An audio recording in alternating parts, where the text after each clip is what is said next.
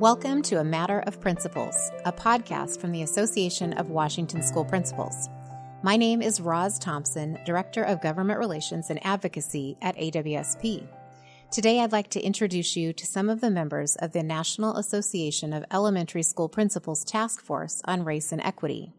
This task force was formed in the summer of 2020 after the murder of George Floyd and its purpose is to help advise NAESP and school leaders on issues related to racial equity in school communities, reveal common challenges and solutions, and support a peer to peer network. Led by Dr. Kimbrelle Barbosa Lewis, a principal in Tennessee and past president of NAESP, this group recently spoke with school leaders in Washington at our virtual Fall Well Summit Women in Education Leading and Learning. Dr. Lewis is joined by Denise Gamble, principal from Illinois, Annette Sanchez, principal in Texas, Nancy Antoine, principal in Minnesota, and Dr. Cynthia Hammond, principal in Georgia. We thank all of them for their time and expertise and hope you enjoy our discussion.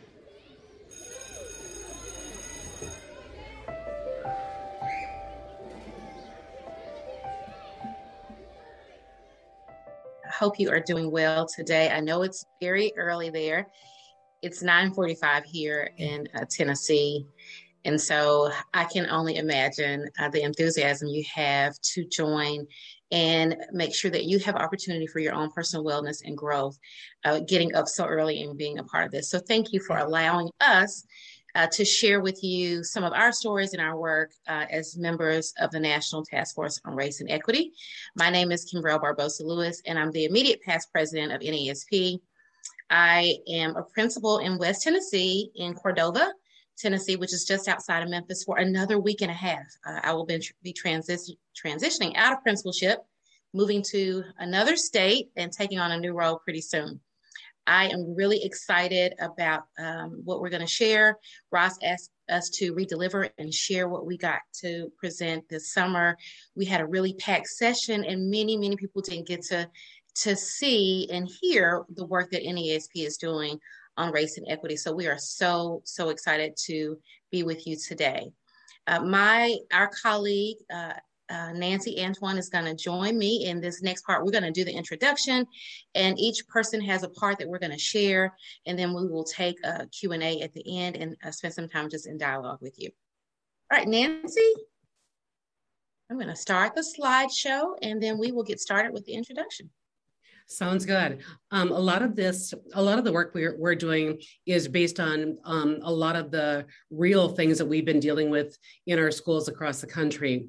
And so some people ask, you know, why why is it that we do this work? Well, I tell you what, our students and our and our staff um, and our administrators across our country are facing some challenges that not everyone has the opportunity to face every day.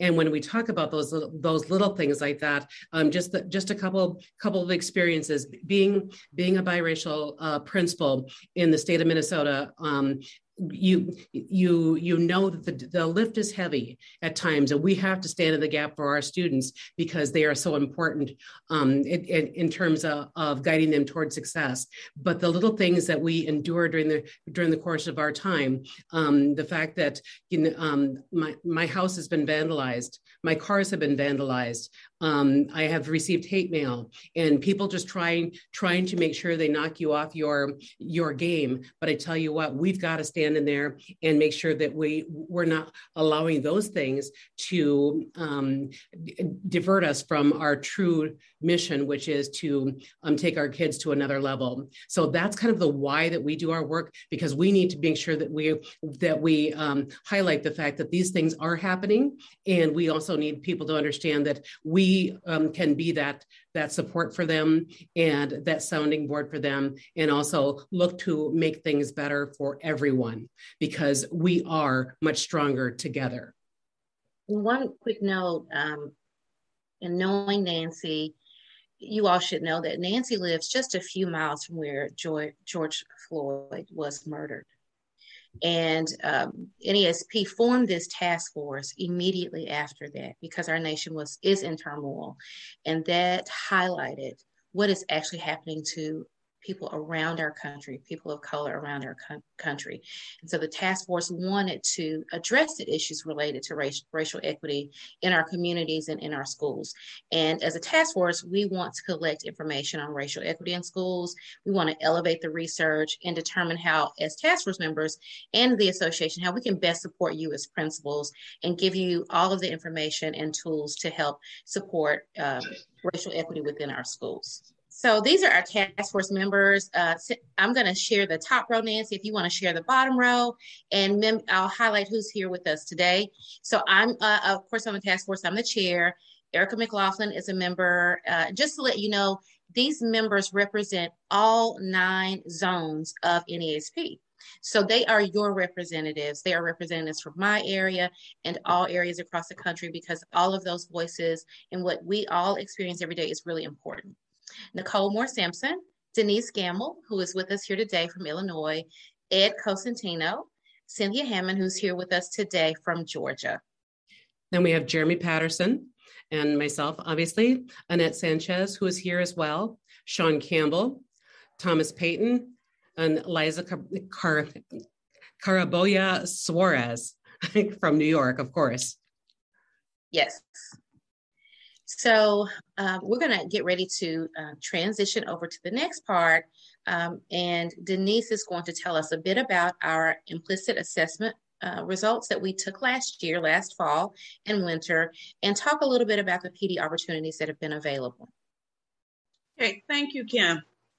Uh, this was really um, a, a, a great opportunity to participate in this assessment and to work with Project Implicit. Uh, this particular assessment was customized for NAESP members.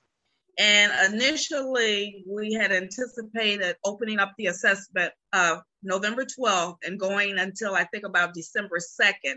And it ended up being extended in, until December 9th. But we, after having numerous meetings with the task force members, uh, we knew that we needed to get more in depth information in terms of how the membership was thinking and feeling.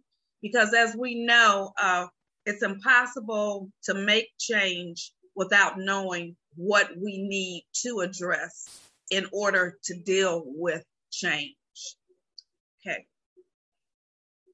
So, looking at some of the uh, uh, information that we were able to receive, receive as a result.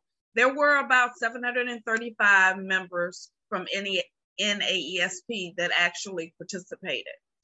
And uh, the results were, in some cases, interesting, but not surprising. And it gave us an opportunity to look at how, as individuals, we feel about different uh, ethnic groups. So again, it specifically looked at African American and European American uh, individuals. And it's important to also remember that when you take an assessment like this, depending upon what's going on with you personally at any given time, your individual results may very well look different. So some of the, the questions that came out when we initially, uh, again, looked at the first questions. Uh, again, this gave us some very interesting but yet informative information. So, specifically looking at how, if we felt prepared to lead a school culture and to be able to affirm uh, race, ethnicity, as well as cultural backgrounds. And as we know, across the United States, the demographics have changed within our schools. And we have to be aware of not only our students, but our families and our communities. So looking at how people felt that they were not at all prepared uh, came out to about 40, 43%. And that in and of itself speaks volumes. Uh, also having an opportunity to look at how we feel, uh, because as we know, equity work, it's exhausting and it can take a lot out of you. So being able to say that you're prepared and that you feel confident that you can go in to your school and implement these practices, that is extremely important. And also keep in mind, this is not a solo event. This has to be done as a team because no one person can take this on by him or herself. And finally, looking at uh, the extent to which your curriculum emphasizes historical contributions. And as we know now, uh, what's happening with critical race theory, it has taken a life of its own. Uh, it has become very political. So we need to really take a look at what our curriculums are consist of and if they represent our student body. Then we also, within the uh, survey, took a look at um, the curriculum and how it emphasized the contribution contributions from immigrants. And this is really interesting because I'm currently working on an ESL endorsement. And oftentimes we don't realize what we don't do and what we don't say in terms of representing all of the immigrants within our communities. Uh, the other night, uh, I had an opportunity to go to the opening of a play called Paradise Square that was originally part uh, based upon a true incident that happened in the 1860s in New York. And it's unbelievable from the 1860s to 2021, 2022, we're still talking about the same issues. So we have to make sure that we look at the history, the contributions of everyone that's involved. And finally, making sure that when we do uh, professional learning activities, how much of it are we doing? And is it high quality? And does it specifically address the needs of your particular com- community? So we need to look at the context for all of our regions within our individual states and making sure that we can support staff, our teachers. Again, because this, you know, we're stepping out and we those individuals need supports.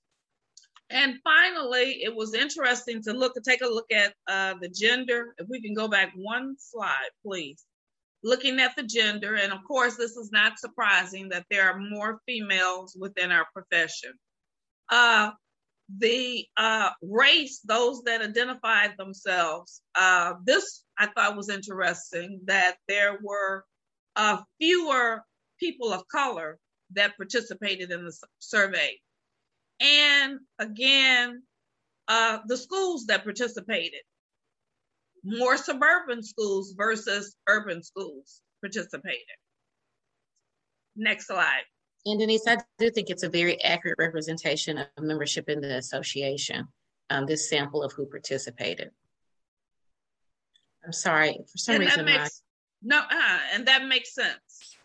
Yes. And finally, as a result, the task force, this gave us an opportunity to look at what types of professional learning opportunities would best meet the needs of our membership. And of course, at the top, implicit bias. Uh, this is the buzzword, no matter what state you're in. Uh, looking at equity, that cultural awareness piece. And this is, again, so important because our student populations, the demographics, they are changing every day. And looking at restorative practices, as well as well as anti-racist issues. And the formats we know uh, can take the form, uh, many different forms. And of course, due to COVID, most of the formats have been within the webinars, uh, videos. There are a lot of free online resources out there. uh, looking at uh, different articles, uh, book studies, reports, uh, the train the trainer model, and uh, again, just overall best practices that will benefit uh, your memberships in order to learn about uh, and what we need to do and those next steps. Thank you. Thanks, Denise. And we are really honored that we've gotten to participate and lead several webinars um, and opportunities for conversations around race and equity. Our last webinar was about two weeks ago, and I hope some of you got to participate. And our next webinar will be um, in January. So just to let you know, that's coming up. After doing the implicit association uh, assessment with our members, uh, the task force came up with these guiding principles based on what you've shared with us uh, is important. And, and the ultimate goal is for each of us to realize equitable and inclusive education uh, systems throughout our country. So our guiding priorities as, as a task force are strengthening principals as leaders of equity, school assessment and action planning, so giving you those tools, uh, equity aligned policy and advocacy agenda. So we have an equity arm, of course, of NESP that continues to um, reflect the work here and the priorities for our principal in advocating, our principals in advocating um, equity throughout um, what is going into law and going into practice for education. So to give you just a little bit more information about those guiding priorities, strengthening principals as leaders of equity, as professionals, we want to help and ensure that principals are in a position to enhance their skill set. The survey showed us that most of our uh, association members that were the sample in that survey don't feel prepared to lead these conversations and change within schools.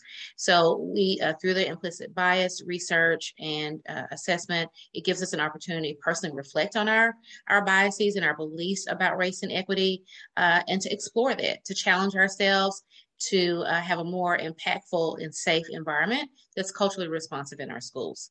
We also want to be able to listen to our students, our faculty and staff, and to also uh, challenge our faculty and staff in having courageous conversations in things that are very sometimes very difficult to to address, but necessary in order for us to um, look at race and equity within our school communities. Second, guiding priority is school assessment and action planning. We want it to curate tools and customize resources for school leaders. We're going to share a little bit more about two of those resources that are already available to you through NESP. that uh, through our research and partnering with a couple of organizations, we have we have made available to our um, members absolutely free. And you'll have an opportunity in just a minute to, to scan um, to do a scan to be able to pull those up.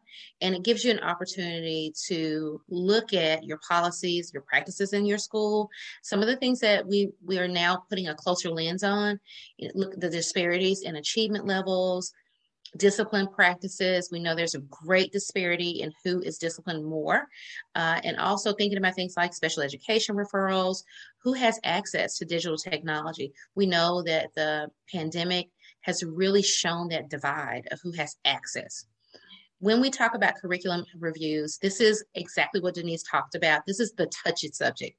Um, I can't tell you uh, and enough how I don't like to discuss critical race theory because no one can really tell you what that is. Uh, I feel like those are words that have been used to weaponize uh, thoughts against change and thoughts against truth.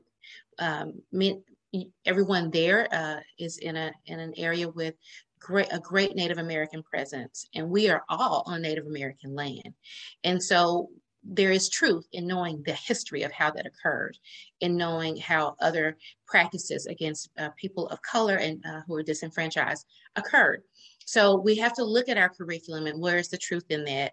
Also, does it reflect the cultures of our students? So some of the assessments help you to take a look at that. And then school-wide equity, equity training. Once you have these resources, what else can you do with them? How do you help pass that along to your, your teachers and staff and strengthen them as leaders to um, be empowered to recognize the diversity in our school, understand the importance of how that makes our schools so effective uh, in programming and reflecting our environment and our, and our communities. And lastly, equity aligned policy and advocacy. All of this work can't go forth without funding and changes in laws and policies. So, with all the data that's collected, NESP's advocacy branch uses that to determine professional learning needs and how we can advocate that on the state and national level. Uh, how federally funding can be can support principals being trained in the work of equity and uh, race and equity because we know as our survey showed we're just not we just have not been prepared enough to address these critical these critical um, critically important uh, thoughts and practices that need to go into place.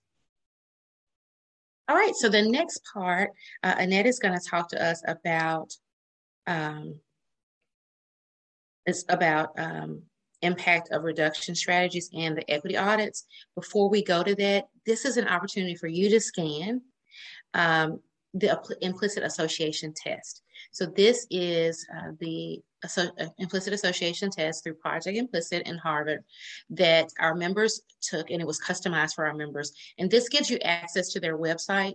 Their website has a very uh, has several assessments available to you that look at bias. There's one on race, and this is the one that was customized for our members. The general one is on their website. So if you scan this in, it will it will take you there.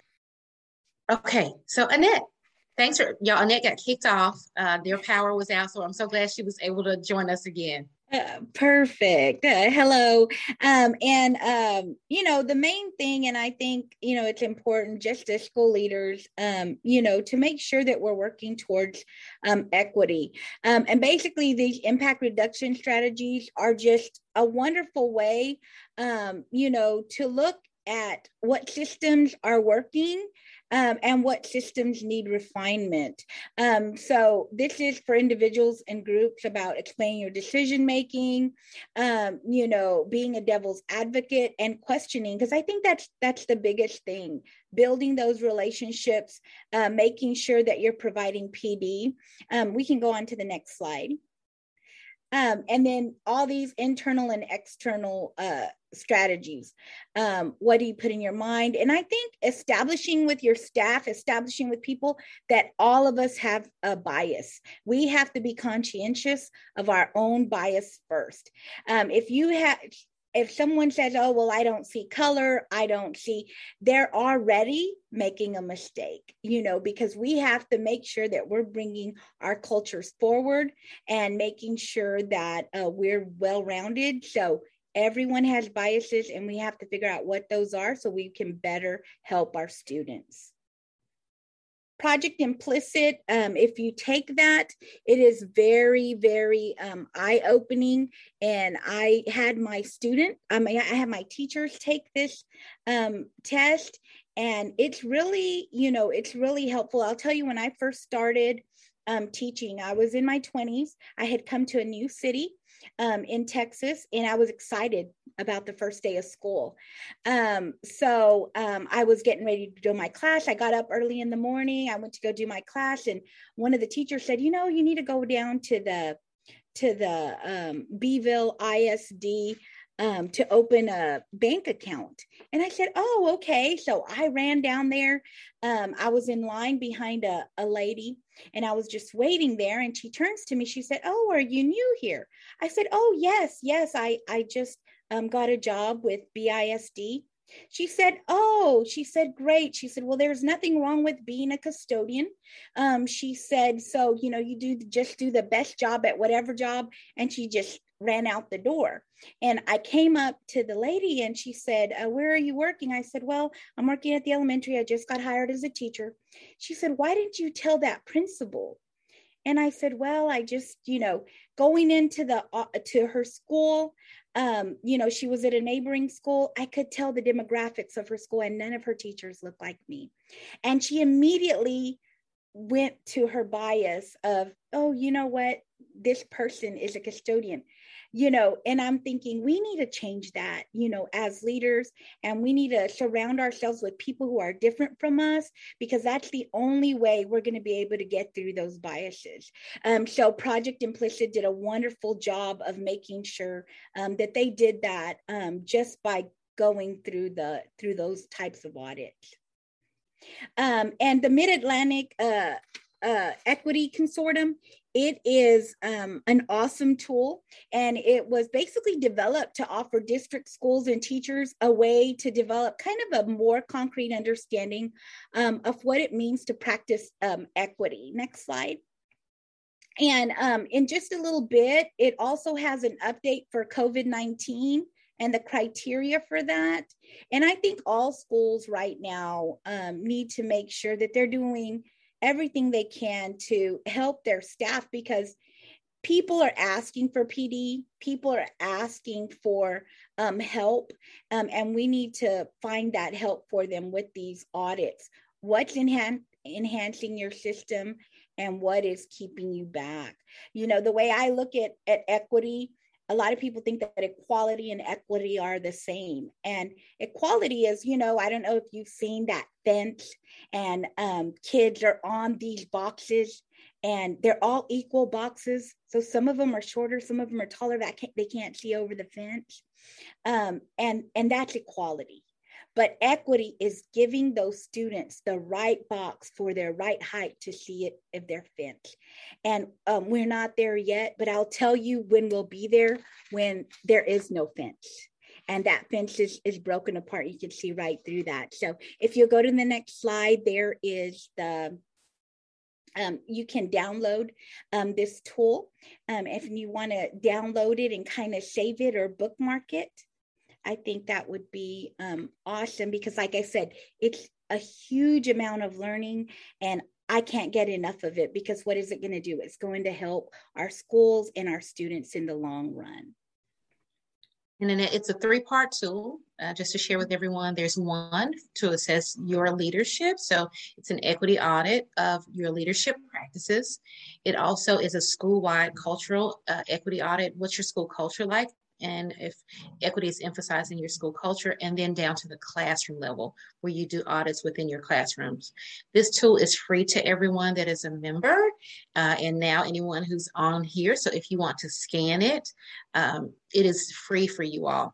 Uh, also, just to let you know, uh, NESP further p- uh, partner with MAE uh, with Mid Atlantic Equity Consortium through doing a pilot study with 20 of our member schools, and we're, we are waiting anticipating getting that research to share with you.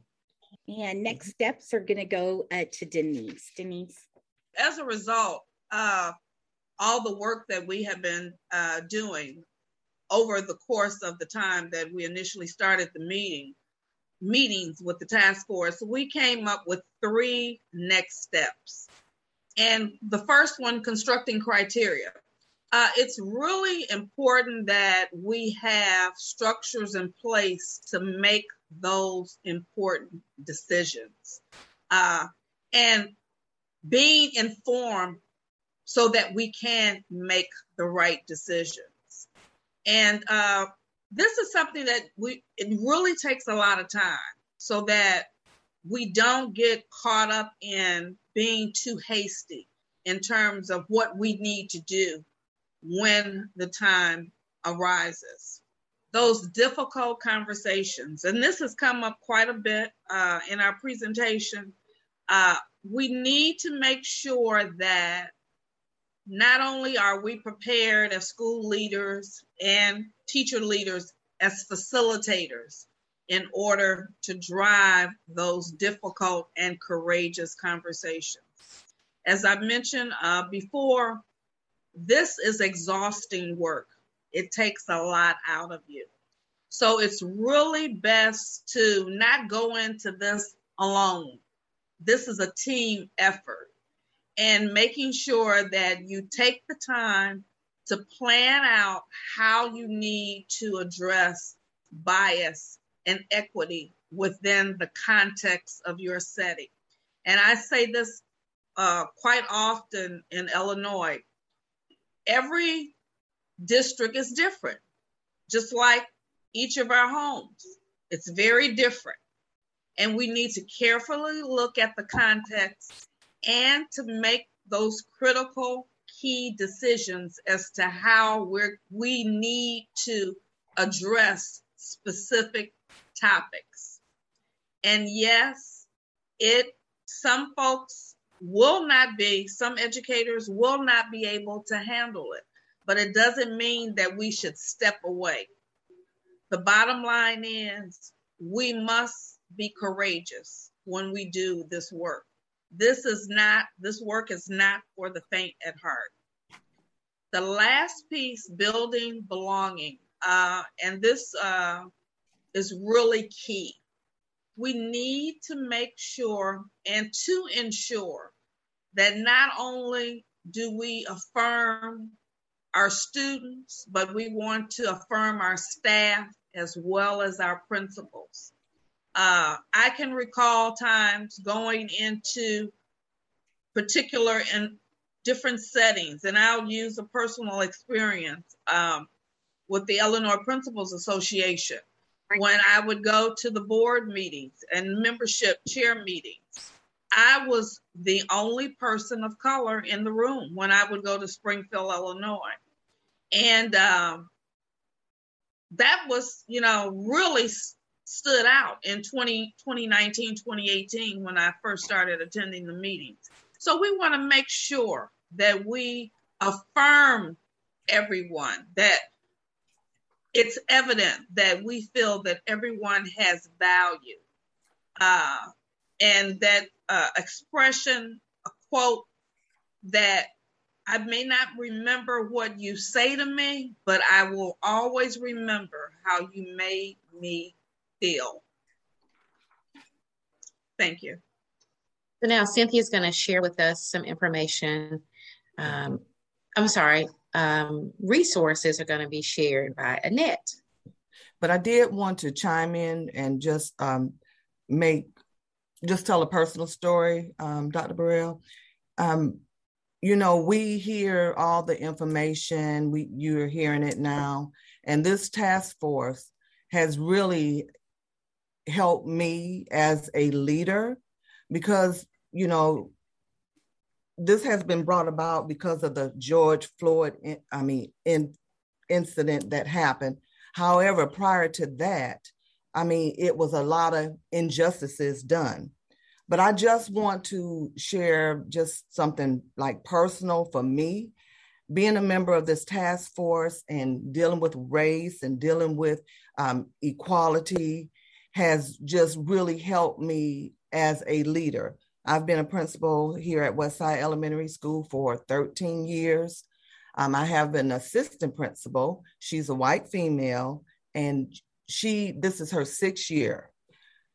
I remember last year by being a, a member of this task force and just I rarely watch the news because it's so much negativity, but I had begun watching the news for about two days and one night, my my spirit was just not settled, and um, just seeing the different things taking place, and I thought about it. I said, my assistant principal and I, we're together more than our own spouses. A lot of times, our children, and we never talked about racism we never talked about what is going on in the world. We work together. I mean, all over the news, everywhere, different people having conversations, but we're together and we never had that conversation. So I could not wait to get up to go to work the next day. I said, we have to talk about it. And the conversation, I remember going into her office, it was that morning. I said, Ashley, I said, do you know that all that's going on in the world that you and I have never talked about race and injustices and why people feel the way they feel. And she turned red and she was like, I know. She said, but it doesn't feel good and I don't like to talk about it. I said, that is the point. We don't talk about it. We have to begin having these crucial conversations because we all must seek to understand each other. A lot of people on this task force, they come with different backgrounds, different experiences, different um, cultures, but we are our experiences. We are. So if you have never had an experience with racism or injustices, pretty much you probably wouldn't understand or you'll say well why why is it so important to them i feel like this but we are our experiences. So we had that um, we began talking and her husband is a police officer. He's a deputy sheriff. And so it was a lot of things going on with police brutality. I'm a former police officer myself. And you know and i was asking her i said well ashley how, how do you feel? And, you know, she said she's afraid for her husband, different things that he has had to encounter. So, I mean, and, and we we talked about that. And um, when she addressed how uncomfortable it felt, but by time we ended our conversation, she was able to ask me questions about you know, being an African American. I, you know, and she was like, well, why is this? And she felt so relieved. She kept back to back just asking me questions. And in my mind, I'm like, okay, I really did open up a can of worms, but it was awesome. It was awesome. And I say all of this because as leaders in our building, if we don't take that initial step, we're going to continue to have um, biases. And, and, one thing about biases, as um, Annette said, we all have biases. Of course we do. Sometimes we think we don't, but we do. And another example of that was I needed an assistant principal for discipline. Well, two females, you could I when I went in there, I said, I'm getting me a man. I am getting me a male because I need for him to do this and to do that. I was already biased. But when I went in that interview, and my current assistant principal now, she is a female, um, because she had all the characteristics that I needed.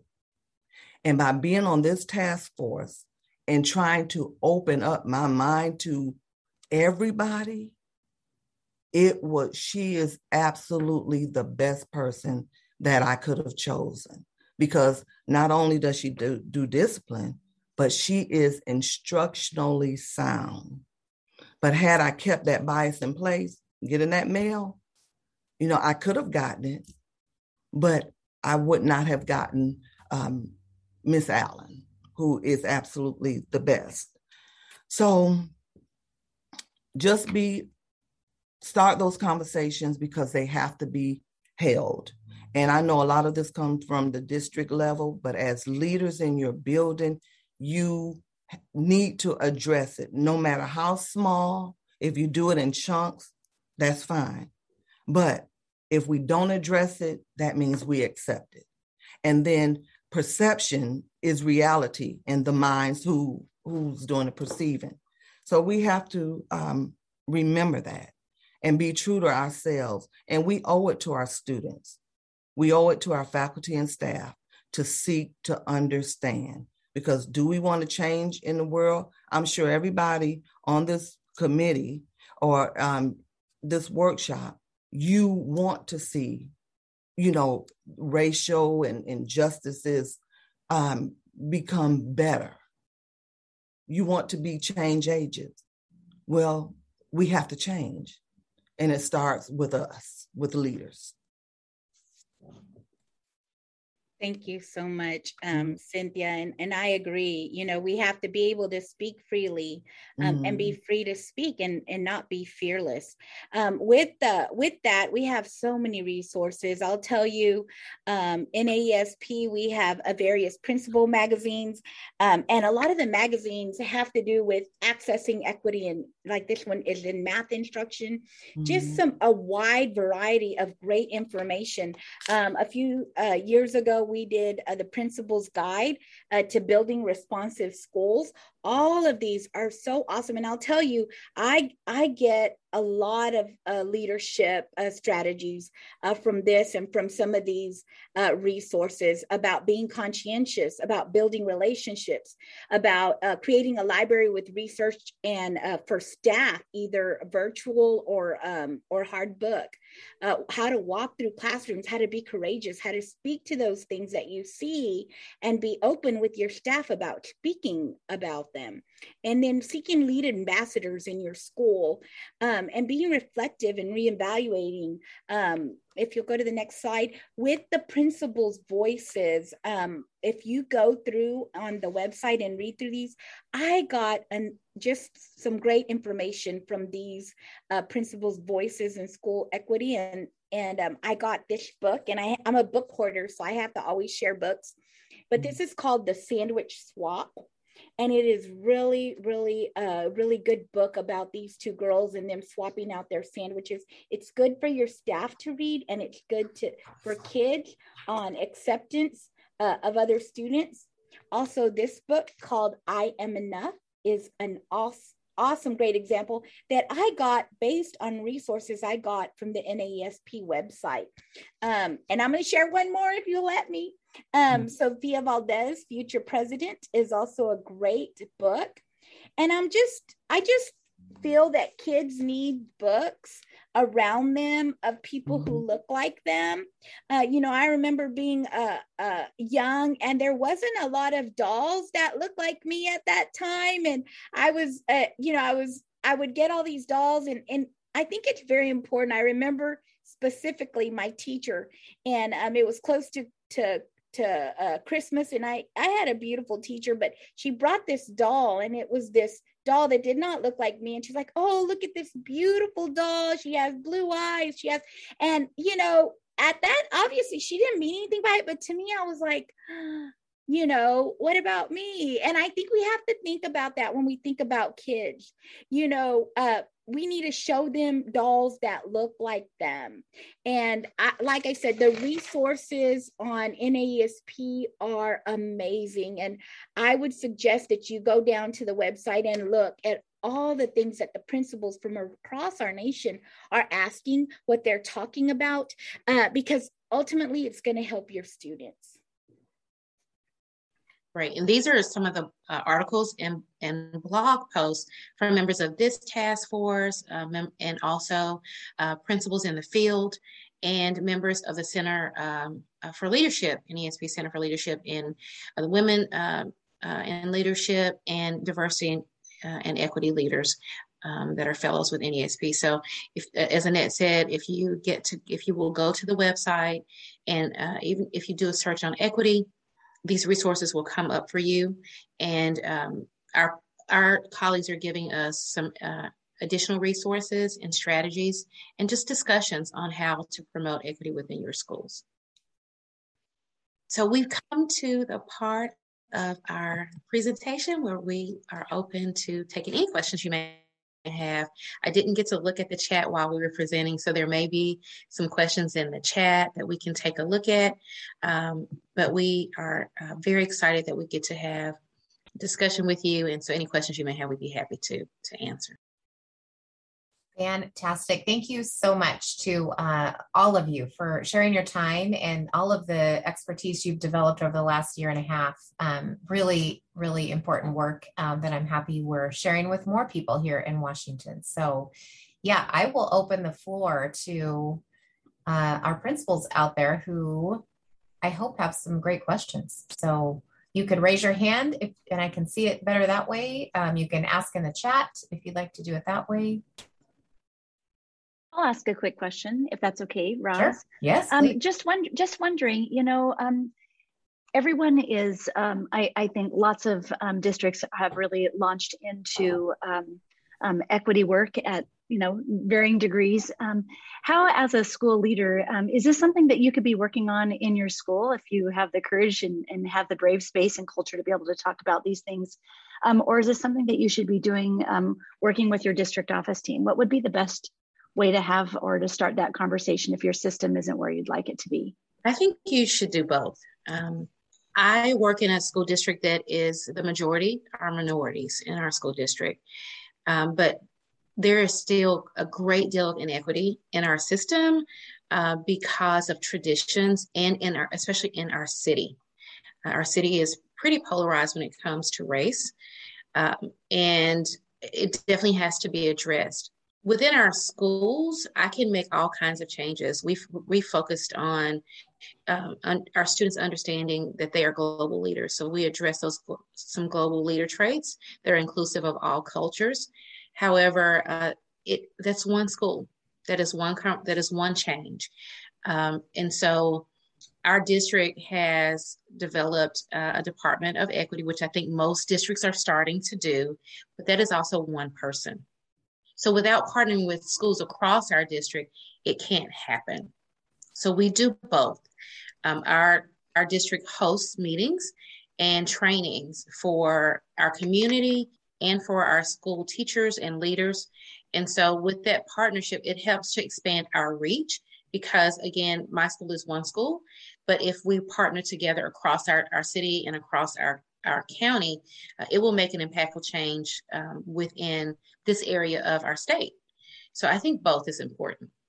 And I also think that, you know, as a leader, as a principal in your building, that you can have professional learning centered around cultural diversity or cultural responsive to responsiveness because you know those are the buzzwords now so we need to do that um, and then hopefully it will you know go a little further within your district but at least as leaders we do have to take the responsibility and those discussions will be held if we have professional learning centered centered around them and also um, what um, Annette showed about the different books and our media centers, making sure that our students have access to those books around different cultures. So, you know, it's a it's there are some things that we can do. And I guess I would like to share that you know I had um, one of our one of our, our white principals in a smaller community. Um, he had called me regarding our racist issues that had happened in, in one of one of his um, uh, one of his buildings where there were students that had um, that were basically uh, drawing a picture of a noose around around the neck of one of their uh, one of their black students, and you know he and and we we had a, we had such a great conversation because he's like, well, what what can I do, especially you know a a white male of privilege, what can I do? And it was like Oh my goodness. Okay, thank you for asking me that question because it's like I said there there is so much you can do because you have you really truly have the power.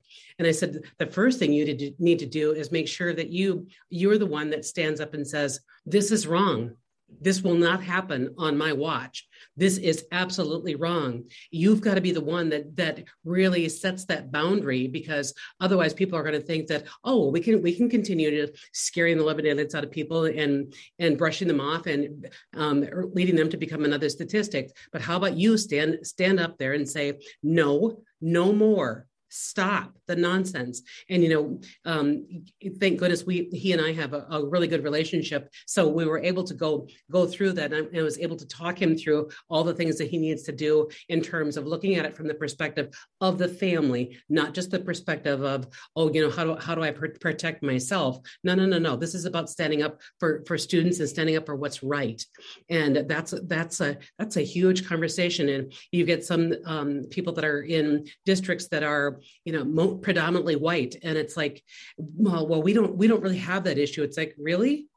Have you asked have you asked your parents? Have you asked your students? Because you know i get the whole same thing. Well i don't think it's a very i don't think it's very racist around here. It's like yes but how many how many days have you have you walked this community as a person of color? It's like you're you're correct. You none so therefore, you've got to you have to take a different perspective on what it is that you, that you're aware of. You only know what you know. So st- stop and ask a few questions. I'd like to add a little bit more in terms of uh, in regard to what Nancy just shared. Uh, we all come into our situations from different experiences. And until you walk in someone else's shoes, you really don't know. And yes, uh, it means being courageous. But if we don't take a stand, we will fall for any and everything. And yes, it's it's lonely. It, it's lonely. But when you do the right thing, the courage, you will gain the courage as well as the other supports that you need to do what's right.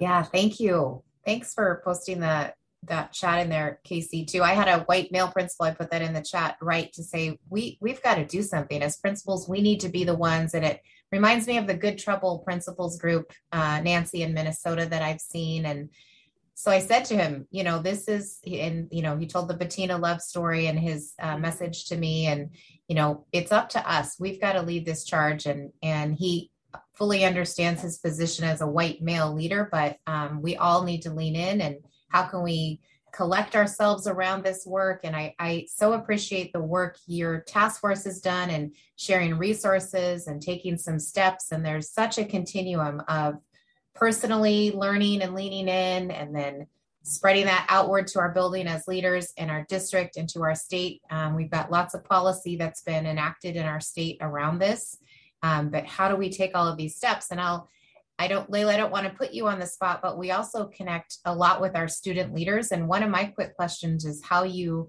connect with students around this work. How do you involve them in that in the race and equity work in your buildings because we're very tightly connected to our student leadership association um, and you know they're they've very clearly said we we have to have the relationships before we're to you know with our teachers and with our leaders before we're to really engage in this but they sure want to and they kids know exactly what uh, they want to talk about and all of that so i just love maybe a, a comment or two around that I think too, uh, just the main thing is uh, students are very, very genuine. Um, so I think the main thing is not only building that, but even even from a four year old's perspective about talking about kindness you can bring in also equity and equality through that. Because like i said it starts when you're young in order to change generations. And i think the main thing is just being real with students talk to them. I think a lot of the time uh, people for some reason when all that happened with George Floyd, and I'll tell you, it it really hit close to home because I was at the same college George Floyd was in Kingsville, Texas, at Texas A&M Kingsville, and I remember um, seeing him play basketball out there with my cousins, um, and I'll tell you, it it it brought a lot of conversation, but secret conversations it was not opened. Uh, people were not talking about it to kids. And guess what? That was wrong. We needed to bring it out and say, hey, this is what happened. This is what humanity should be like. We need to look at that and we need to talk to kids because I'll tell you, kids are more, more genuine than anyone else. They will tell you the truth.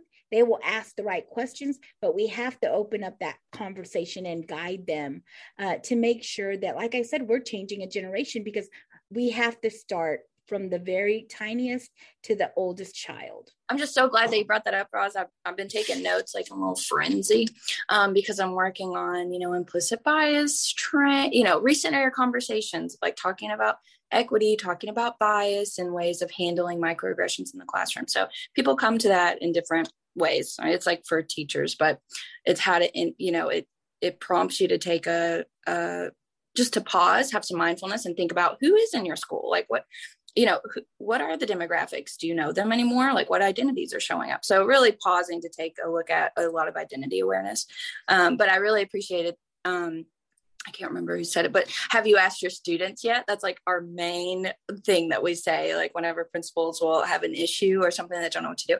Well, have you asked your students? And then they're like, what? You know, so I like to think of it, it's it's really great because you don't have to have all the answers. Um, you just can be like hey here's what I, it's that that transparency and decision making right of like modeling i don't know i'm an adult and I, I really don't know two you all are experts at being students in your school so like what's going on um, how do you see this what would you like so asking your students and having them involved in the conversation has been so incredible and so beautiful and every time i leave a meeting with them i'm just like well, I thought I knew a thing or two, but clearly I don't. They know what's going on. They'll say it just like you said. They will tell you straight up. So yeah, yeah, I think students being a part of this is really um, crucial. So I just appreciate all of your all's perspective. Um, and we've been doing really great elementary programming. So I just I love being in elementary schools. But anyway, there was a question about resources for families. Are there some that you can share? Ooh, yes. Let me, yeah, let, let me look because we keep a list. So resources for families, yeah. Um, and I will get that out to you all. Um, we try to, we always are adding to our website of like different resources. So I'll, I'll look and see because you're right. Families are important conversation, you know, too. Of I like the the point of like think about it from the student perspective, the family perspective, the community. You know, it's empathy building. It's realizing that your story isn't the only one that exists. So, yes, I will look at that. Oh, another thing, you all mentioned equity audit. And we did, we did have students create an equity audit. Um, we have two student cohort groups that we, I just presented them the draft presentation I, I want to do as part of equity and got their feedback and they like had great feedback. Um, that's where I found out about the importance of well, you, we know the importance of relationship building, but um, they were like, you can't do identity work if the teachers and I don't have rapport. And we're like, yes, you're right. Um, but yeah, they created an equity audit. So I would love to share that out too if anyone's interested. It's student created for students, for principals um, from their perspective. I have a quick question because sometimes I wonder when we um, come together as a group of leaders here in um, the state of Washington, does everybody on the screen know what AWSL is as a school leader and how to access those resources and how they can partner with school leaders to get more student voice involved in in the work because by the way we're outnumbered by children so let's put them to work and let's get their good information. And uh, so layla or roz do you want to talk just a little bit about that or maybe even shelly? Yeah i'll let layla do that. I just added the student equity guide that students uh, that we published through uh, awsl in 2020 it's on our website and there's some other resources um, as well related to equity. But this is you know from student voice this was kind of an, an, equity work and the association of washington student leaders resides in our principals foundation. So the work they do the work that happens at Cispus the work in outdoor education all of that resides in our foundation as principals. So we have awsp as our association then we have principal foundation. So layla if you want to add more to that. Yeah Oh, yeah. Thanks, Roz. And thanks for sharing that out. Yes, please do check us out. Um, we love to do work for y'all and for students. Um, so we're, you know, we offer a lot of resources and support. Our, our main mission is to elevate student voice, um, encourage student empowerment and student engagement. Um, and so we support students and we support adults who are also empowering students or holding space for students to feel empowered. Empowered. So, um, yeah, um, we do so since it's elementary you know peeps out there we do have um, reimagining recess. So basically it's like well you are saying that kids are ready for this kind of discussion. And teachers in elementary schools you know need to realize that that they can talk about inclusivity or um, you know equity in their own way. I love that you shared out those books. But Reimagining Recess is um, all about how to make recess um, more inclusive and to bring those kind of mindfulness and inclusive game play, or just really it's teaching facilitation skills of meeting your group where they are, um, keeping a pulse on how your kiddos are doing and meeting them where they're at um, and shifting as they need. Maybe not your agenda. Maybe it's not how you plan the class but shift what they need. Um, so it's been really fun. It's just a really fun time. So check that out. But yeah take a look at our website and um, you can sign up for membership. Check out our um, programs we got going on and definitely email me for any questions. I would love to chat to anyone about anything awsl related Fantastic. Well, Dr. Kimbrelle Barbosa Lewis and team, we have been so honored that you spent um, time with us this morning. What a nice way to rise up. See, it's even getting light out here now. It's finally getting light out in the dark little northwest corner that I live in in Olympia. it's getting light out finally. It's been a pleasure. Thank you so much for all of the work you've done across the country, uh, leading voices on race and equity and continuing those hard, emotionally draining conversations. But to all of you, Nancy and Annette and Cynthia and Denise, uh, wow, thank you very much. Thank you. It has been our honor to be here with you. Um, also, everyone, please be sure to reach out to us. Um, as I said, members of the task force represent every area, every zone in the country. We meet monthly, and mm-hmm. your feedback and your ideas are welcome. Uh, we, we're meeting this afternoon, so we meet monthly, and we are our our responsibility is to serve you. And so, please feel free to reach out to us. Uh, thank you so much for having us today.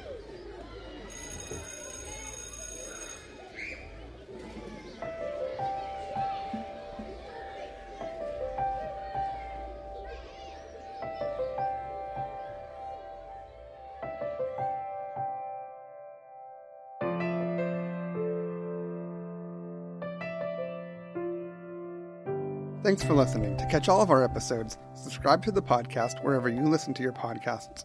Subscribe to our YouTube channel so you can watch AWSP TV and our other great video content. If you have ideas for guests or topics you'd like to hear about, shoot me an email at david at awsp.org. We'll do our best to make it happen. On behalf for all of us at AWSP, we hope you tune in again